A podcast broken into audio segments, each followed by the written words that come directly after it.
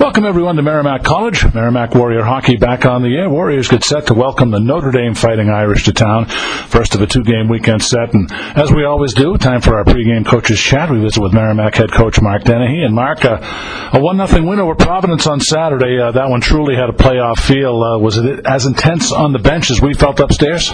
You know, it's just a great hockey game. Uh, I thought our guys did a a real good job of of uh, staying with the ebb and flow. Uh, they had some chances, we had chances. Both teams played really hard. Excuse me, both goaltenders played well. Um, it was going to be one of those one goal games, and fortunately for us, we're on the right side of it. Well, uh, there was only uh, one scoring play in the game, Mark. I wonder if you could walk us through that. Uh, Craig Wismerski uh, hustles to the corner to play the uh, stray feed from Gillies to the wall. Was he simply in the right place in the right time, or uh, to set up Christie, or, or did he get a good jump on it and sprint to the puck in the corner? Well, I don't know that he was expecting the defenseman to, to pressure there. And I'll be honest with you, it's not necessarily something we practice. But you know, when you dump the puck and, the, and your team is changing, it's, it's actually a good play to pressure the puck because at least you might contain it a little bit, so they can't just slingshot back at you and pressure you. Uh, so Craig did a good job to, to, to pressure the puck. Gillies, I think, was expecting his defenseman to be there. Looked like he was going to tie it up, and, and when he pushed it into the corner, Craig was the first guy in there. Made a really nice pass to Craig.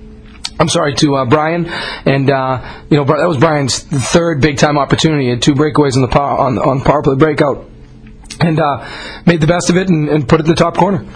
Well, uh, Mark, another play that stands out was uh, Ben Ba drawing that uh, penalty late after Kyle Singleton gets the five-minute major. That nullifies their power play. Uh, how much of that play was based on Ba's speed to draw that penalty? Well, it's funny. Both of those plays are, are second effort or hustle plays, as we'd like to call them. Um, and uh, you know what? What I was proud of is uh, Singles you know, was an inadvertent hit. Uh, definitely, uh, you know, five in a game, but I didn't think it warranted the, a DQ, which was great. Our bench never changed its disposition.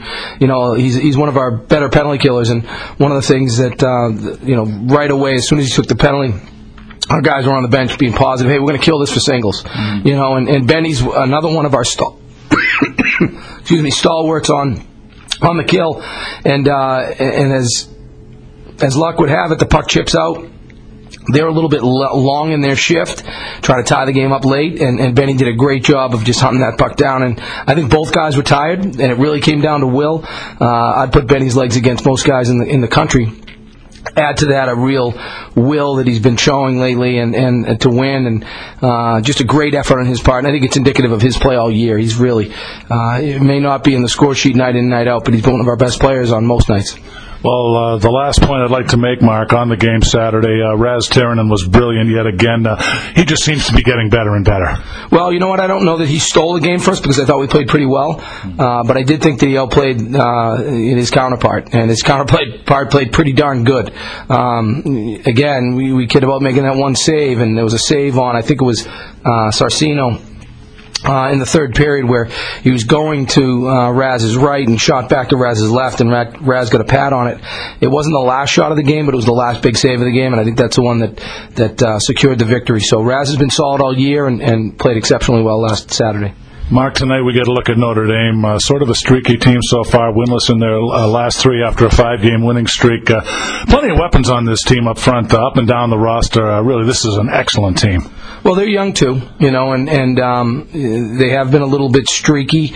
Um, but playing well of late, with the exception of the last weekend. And having watched that weekend against Minnesota, you're talking about just a a team that's going to compete for the national championship. Forget about the, the Big Ten championship. Um, uh, you know, they, this is a national contender, and, and they really played well last week. With that said, I watched that first period and it was one to nothing, and, and Notre Dame has a two on zero, doesn't get anything out of it. Um, had them rattled a little bit and, and, just couldn't put the puck in the net. This is a good team. This is as well coached a team as you're going to find. A lot of respect for Jeff Jackson and his staff. Um, you know, they, it's going to be a tight checking affair. They're big, strong, mobile. Um, you know, a little bit of a mirror image of ourselves, and and. Uh, should be an exciting weekend of hockey. Well, interesting uh, piece done by ESPNU last Sunday, Mark, about Mario Lucia. He's the son, of course, of Minnesota head coach Don Lucia. Plenty of hockey bloodlines there. He leads the team in goals. He's tied for the team leading points. So uh, he seems to be a big source of fuel for the Irish. Well, you know, goal scorers are tough to come by, and uh, by all accounts, that's that's what he does. You know, you have eight goals in ten games speaks volumes as to his, uh, you know, what he's able to do, and none of those are on the power play. He's got no power play goals. So he's got eight five even strength goals. Um, that's pretty impressive. So uh, obviously, someone we're going to have to keep an eye on. Um, you know, and, and uh, comes from a, a, great hockey legacy. His father is, uh, you know, probably going to be a Hall of Fame coach. Uh, ironically, I think played at Notre Dame as well, mm-hmm. coaching in Minnesota. So uh, we'll get a chance to see Dad a little bit later in, in uh, December. Yeah. Um, we've got a long way to go before there, and, and hopefully we can do a good job with Mario this weekend.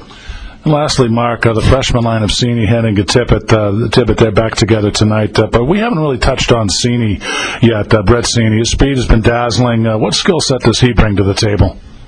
Well, he, you know, he's he's able to do things uh, with his feet moving at top speed that, that a lot of players can't even do standing still. He's got really good puck skills. Um, you know, he sees the ice well. He's able to draw people to him and, and sees that next play, not the not the obvious one, but the one after that. Um, so when you're able to do that at a high speed, it, it really becomes dangerous. He also has good change of speed. He gets guys on his heels. He can beat people one on one, things that not a lot of players can do. A lot of a lot of players try to do it. A lot of players think they can do it, but there really are very very few that can do it. And uh, so far, it's it's paid off dividends for him. Um, you know, there's still plenty of work to do in his game, but we're glad he's a warrior and he's gotten off to a good start his freshman year. Mark, we're looking forward to it tonight. Merrimack and Notre Dame game one. Good luck. We'll talk, you, talk to you back here tomorrow night. Thanks, John. All right, he's Mark Dennehy, the head coach of the Merrimack Warriors. When we return to Lawler Rink, we'll have more on the pregame show next. You're listening to Merrimack Warrior Hockey on the Merrimack Radio Broadcast Network.